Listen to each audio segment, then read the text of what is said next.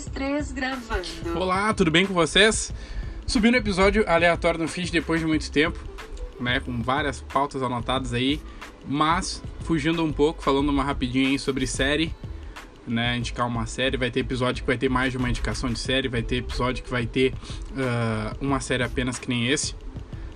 Que eu quero, né? Uh, mas esse episódio é sobre Cobra Kai. Cobra Kai é uma das melhores séries tá no top 10 da Netflix há um bom tempo, não sai, é uma das melhores séries da atualidade. É uma série para quem gosta de nostalgia, que é o sentimento atual, né? A nostalgia é um dos sentimentos que está sendo mais trabalhado.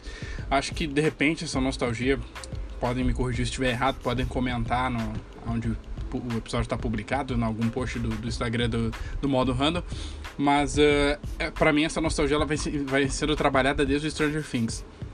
Aqueles elementos dos anos 80 e aí, Cobra Kai é uma série assim que para quem gosta de nostalgia, para quem gosta de Karate Kid, é uma série que não deixa a desejar.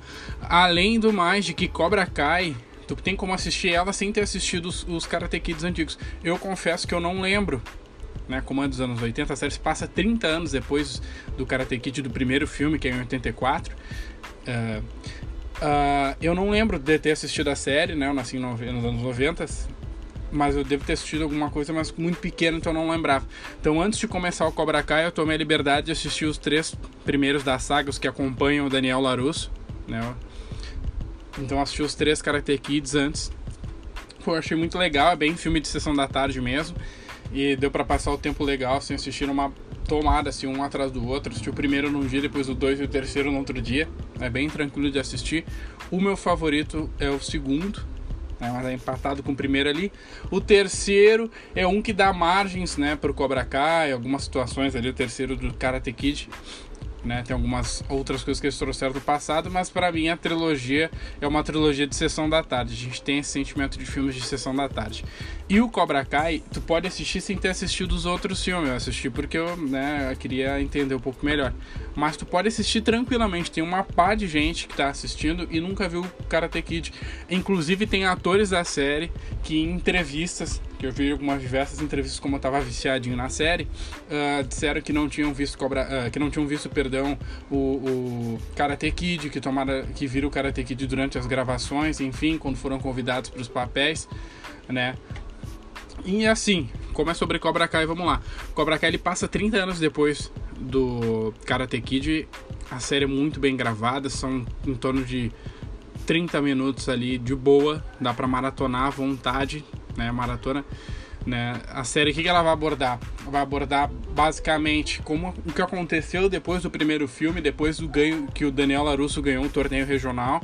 Então vai abordar a vida do Daniel Larusso, do, do Johnny, do Johnny Lawrence. E o foco principal vai ser humanizar mais o, o, o Johnny Lawrence. Como eu assisti, por exemplo, o Karate Kid de, de fato, assisti de prestar atenção a pouco e tal. Uh, eu realmente não tenho essa visão total de que ele era realmente um baita de um vilão, que era uma pessoa ruim, perversa. Então, como assisti já com essa cabeça mais velho e tal, né? Tenho 24 para 25 anos. Como assisti com esse pensamento, e, e, e, assistindo o filme e tendo aquela sensação, aquele rótulo que a gente bota de filme de sessão da tarde, eu não imaginava que seja uma pessoa tão ruim. Claro, uma pessoa antiquada ali, meio. Né, que não gostaria tanto de conviver, um valentão do colégio e tal. E a série ela vem para humanizar o John, Johnny Lawrence, né, para trazer como que, que aconteceu com ele depois desses 30 anos e para mostrar o que aconteceu com o Daniel. Inclusive o, o Johnny Lawrence, esse, depois dos 30 anos de, depois do torneio lá e tal, ele se mostra uma pessoa que parou no tempo.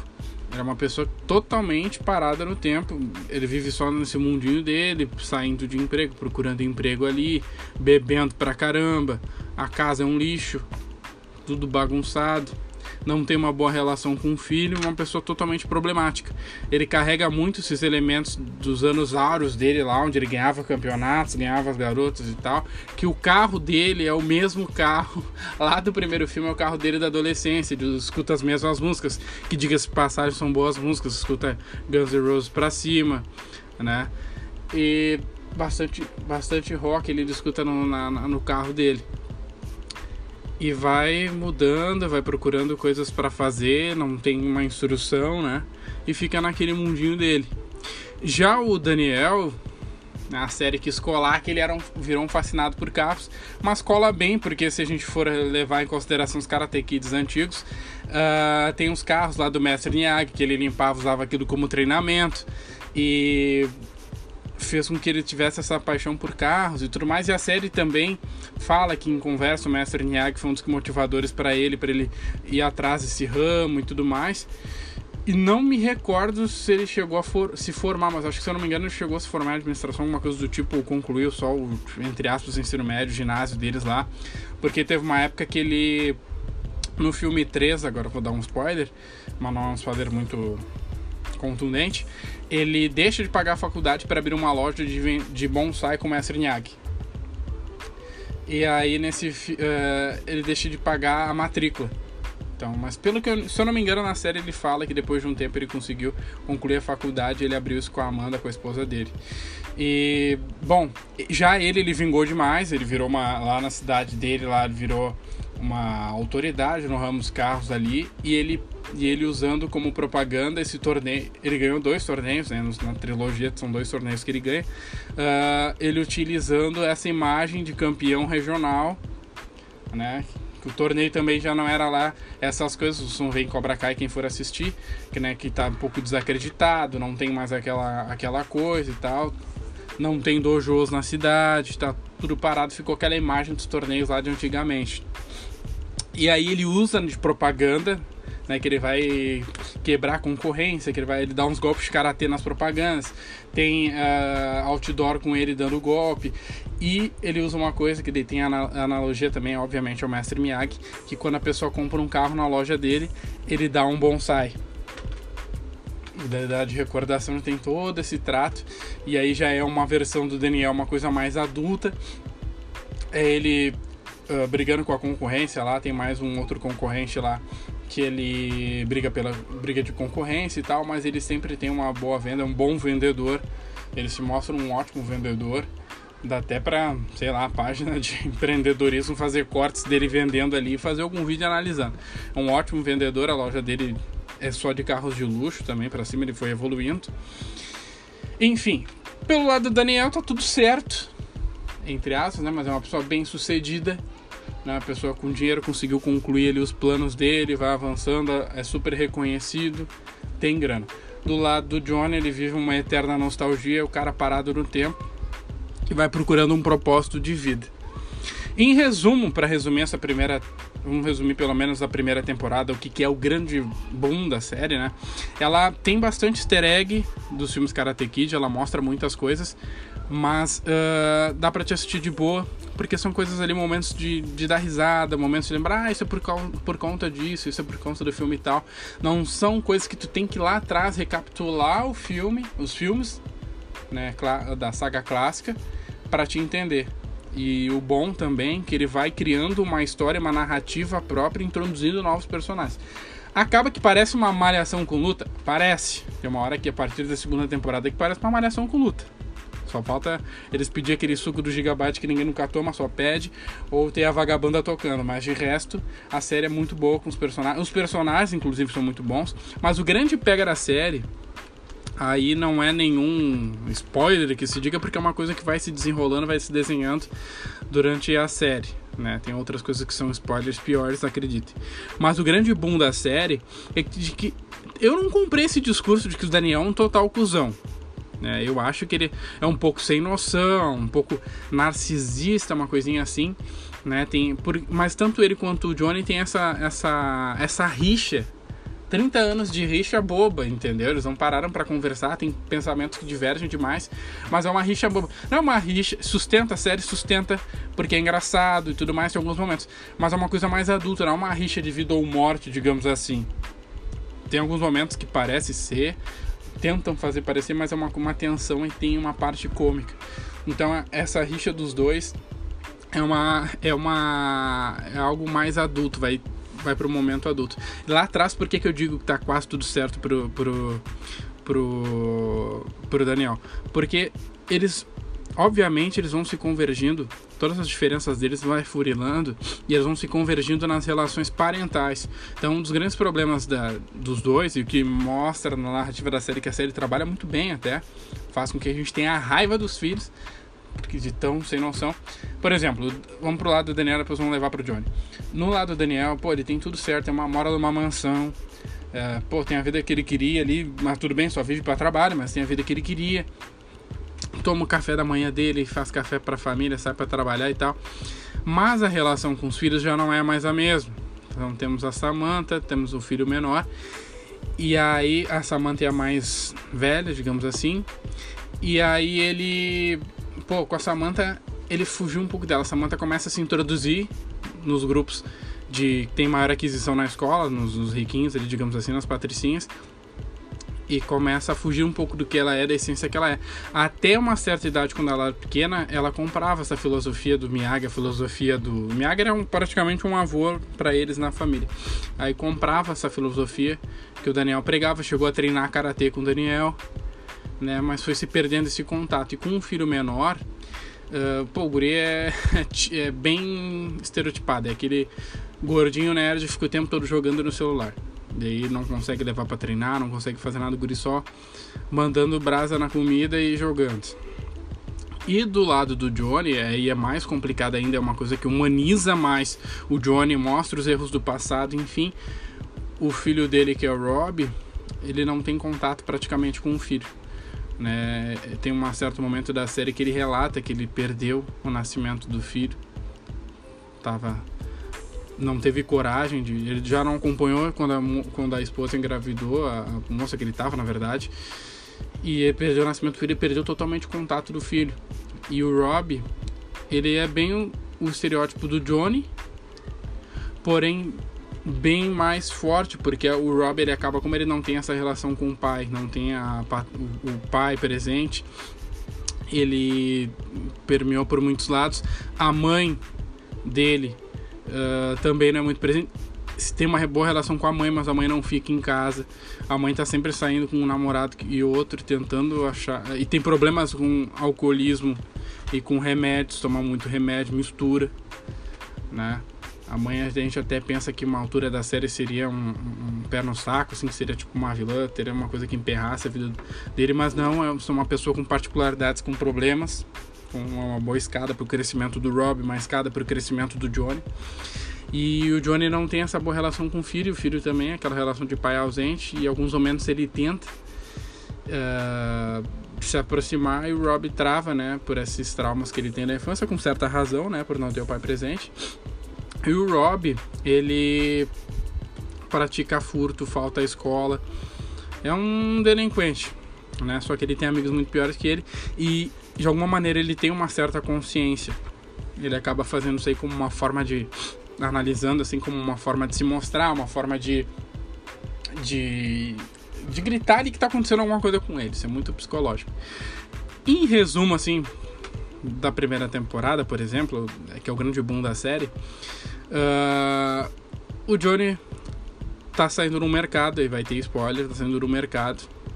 E aí tem um Miguel, que ele passa a ser tipo um Daniel, que ele é o principal da série, é de origem uh, latina, que mora lá no, mesmo condomínio, mesmo prédio ali, curtiço que seja, do Johnny, né? E que é o mesmo condomínio, ou ele pelo menos uh, relembra ali aonde morava o Daniel Larusso quando se mudou no primeiro filme, que se mudou porque a mãe dele estava no outro trabalho. Uh, ele vê uns valentões se se prevalecendo com esse Miguel, que era um nerd da escola até então, que não tinha nada demais, mas era o principal, digamos assim, o mocinho da série até o momento. E no estacionamento ele se mete na briga do, do Miguel e acaba usando vários golpes de karatê para agredir esses, esses valentões ali para salvar o, o Miguel.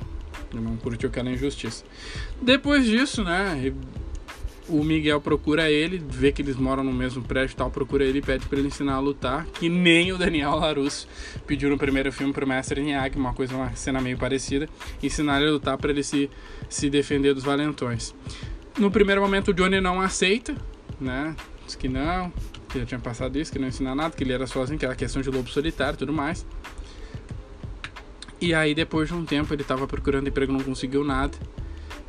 E aí ele pensa que ensinar o guri e volta a abrir o dojo. Não vou dizer como é que vem a questão de abrir o dojo e tal, mas em resumo é isso. Ele viu a oportunidade de treinar o guri para abrir um dojo, procurou, saiu a procurar espaço ali sem dinheiro para estar tá alugando e resolve voltar com os Cobra Kai. E aí ele abre de novo começa ali tal treinar o, o, o Miguel. Então a grande analogia do filme é que nesse momento o Johnny, seria o vilão, digamos assim, né, da, da, do início da saga, começa a treinar um jovem ali com o mesmo biotipo, com o mesmo problema, digamos assim, do Daniel, que é do primeiro filme. Então algo totalmente oposto, totalmente diferente. Ele começa utilizando essa filosofia do Cobra Kai, ataque primeiro, sem misericórdia, aquela coisa toda que a gente sabe que não cola. E, e começa a ensinar, o guri vai melhorando, o guri daqui a pouco na escola defende lá uma guria, defende, no caso, a filha do Daniel, a Sam, e se mostra um bom karateca, digamos assim, que está evoluindo e tal, filme, e isso vai trazendo gente para academia. Do outro lado, o Daniel conhece o Rob quando o Rob falsifica um currículo para trabalhar Aí ele tá querendo mudar de vida o Rob, ele briga com os amigos dele que são mais delinquentes que ele, faz um currículo falso e acaba indo trabalhar na loja do Daniel, porque ele sabe que o pai dele, ele queria provocar o pai dele, Johnny, que o pai dele tem essa rixa de ter mais de 30 anos com o Daniel. Aí ele começa nessa loja, vai bem, se dedica mesmo, porque ele tá pela grana, vê que teve um acolhimento. Ele esperava que, como o pai dele tinha contado alguma coisa, ele esperava que o Daniel fosse um baita de um cuzão. E o Daniel se mostra uma pessoa muito legal com ele. E ele começa a valorizar aquele trabalho e tal. E nesse meio tempo o Daniel, ele queria gente para lutar karatê, queria voltar a lutar karatê e tal. Treinar, na verdade, né? Nada demais, só ele treinar em casa um treino ali. E aí ele convida o Rob uma vez. Em resumo é isso, aí o Rob começa a gostar e ele começa a treinar o Rob. E aí fica esses dois paralelos, fica o Johnny treinando um rapaz com o mesmo biotipo do Daniel e fazendo com que vire uma espécie um Cobra Kai, obviamente. E o Daniel usando a técnica do Miyagi-Do com o Rob, filho do Johnny. E acaba acolhendo como um filho e tal, fica nessas relações ali quando o Johnny descobre uma loucura. Em resumo, isso é a primeira temporada da série. A série agora chegou nesse ano agora. A sua terceira temporada foi lançada. A série foi adquirida pela Netflix né? Essa terceira temporada já, da primeira até a terceira, já estava gravada pela equipe anterior, pela equipe do Tube Red, Tube Premium no caso. E agora vai ser daqui para frente, a partir da quarta. A expectativa é que se tenha muito mais temporadas, né? Mas espero que não seja uma enrolação para que não fique uma malhação. E a partir da quarta vai ser com os estúdios da Netflix. Mas a sequência de lutas que tem da segunda e na terceira é fora de série, muito bem coreografada as lutas, a luta que tem na escola demais, muito bem feita. Né? Então, bastante elogios para a série. Vale a pena assistir. Eu, particularmente, em dois, três dias, maratonei, peguei as três temporadas, assisti, não consegui parar de assistir, é 20, 30 minutinhos e vai indo um episódio no outro. E é muito boa, é muito série, que nem eu brinco, série comfort para te passar o tempo. Vale muito. Não, para quem gosta de de luta, assim, acho que é só luta, que não sei que brutalidade. Não é, a série ela ela beira mais a nostalgia e o que eu mais admiro, assim, que eu mais tenho gostado de ver são a questão das relações que são abordadas na série, problemas com abuso de remédio, hipocondria, né, problemas do alcoolismo, né. Tem um leve alcoolismo do Johnny também. Uh, tem ah, grandes questões parentais que são abordadas na série, então os dois personagens, tanto Daniel quanto o Johnny, vão evoluindo dentro dos seus campos, dentro das suas atuações, os atores são muito bons, né? Aliás, eles estavam praticamente parados, fizeram algumas, algumas coisinhas. Hum, por exemplo, no I Your Mother tem episódio que o que o, que o Rob, que o Barney fala que ele torcia pro, pro Johnny, que o Johnny era o verdadeiro uh, herói do Karate Kid. Algumas análises fazem um pouco sentido. O jeito que o Johnny conta pro Miguel a história dele, com o Daniel também, dá um pouquinho a entender que o Daniel era um, uma espécie de vilão. Mas era uma treta de colégio, uma treta de guri, vamos ser bem sincero.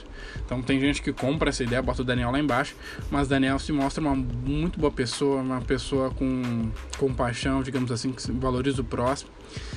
o que torna ele um pouquinho inclusão, digamos assim, que ele entrou para esse mundo um pouco do, do, pessoa com grana, né, do rico ali e tal. Então algumas coisas ele é meio ele é muito nariz em pé assim, tal, mas não exageradamente.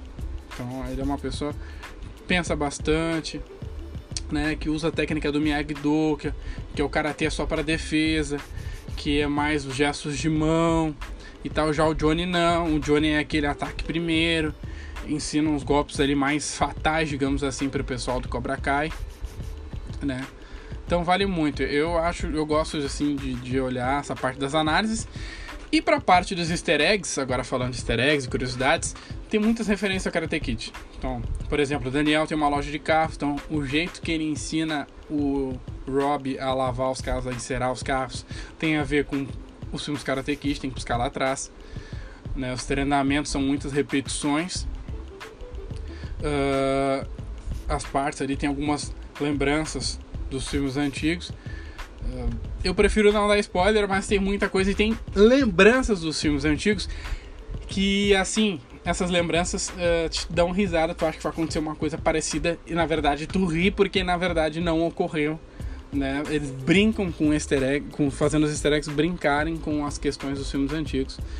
E tem personagens muito bons né? Os personagens bons que são o próprio Rob, o Miguel, né? O Daniel e o Johnny, obviamente.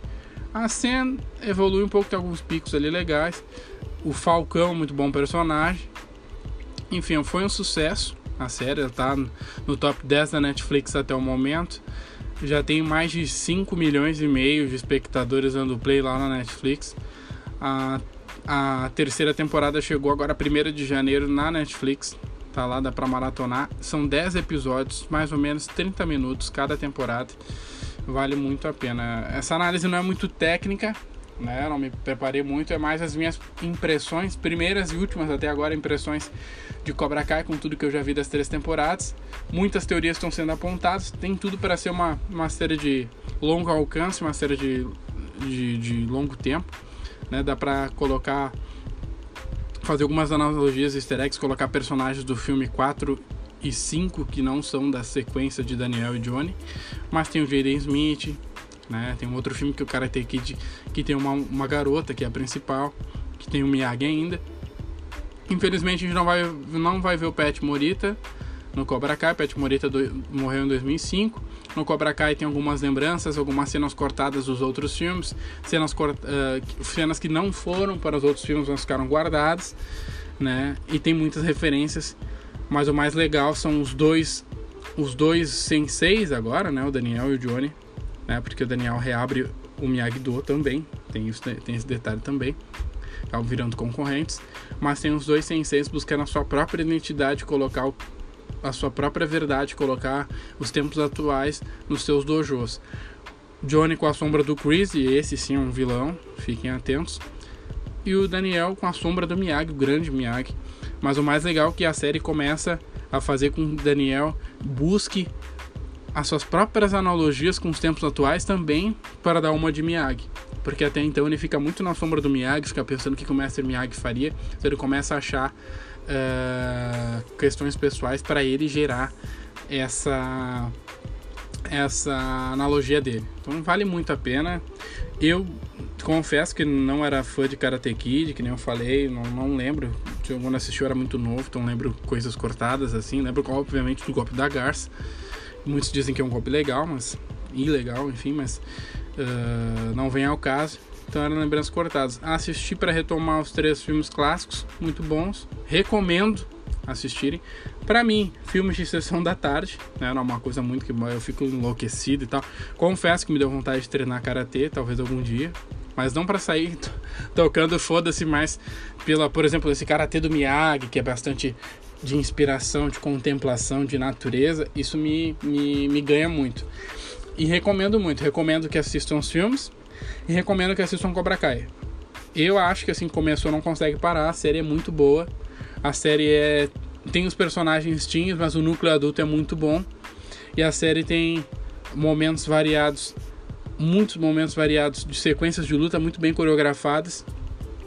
E comédia. Um ponto alto para mim da série são as, os alívios de tensão na comédia, quando tu acha que vai acontecer uma coisa que era parecido com os outros filmes, os filmes da década de 80, acontece nada ou acontece alguma coisa atual.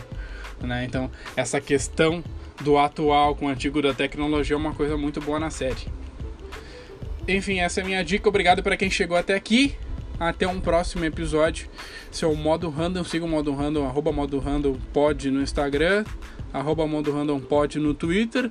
Não, tem, não utilizei o Twitter ainda, mas a conta tá lá. Quem quiser seguir, vai ser uma ótima ferramenta. Muito obrigado, até a próxima. Um abraço para todo mundo.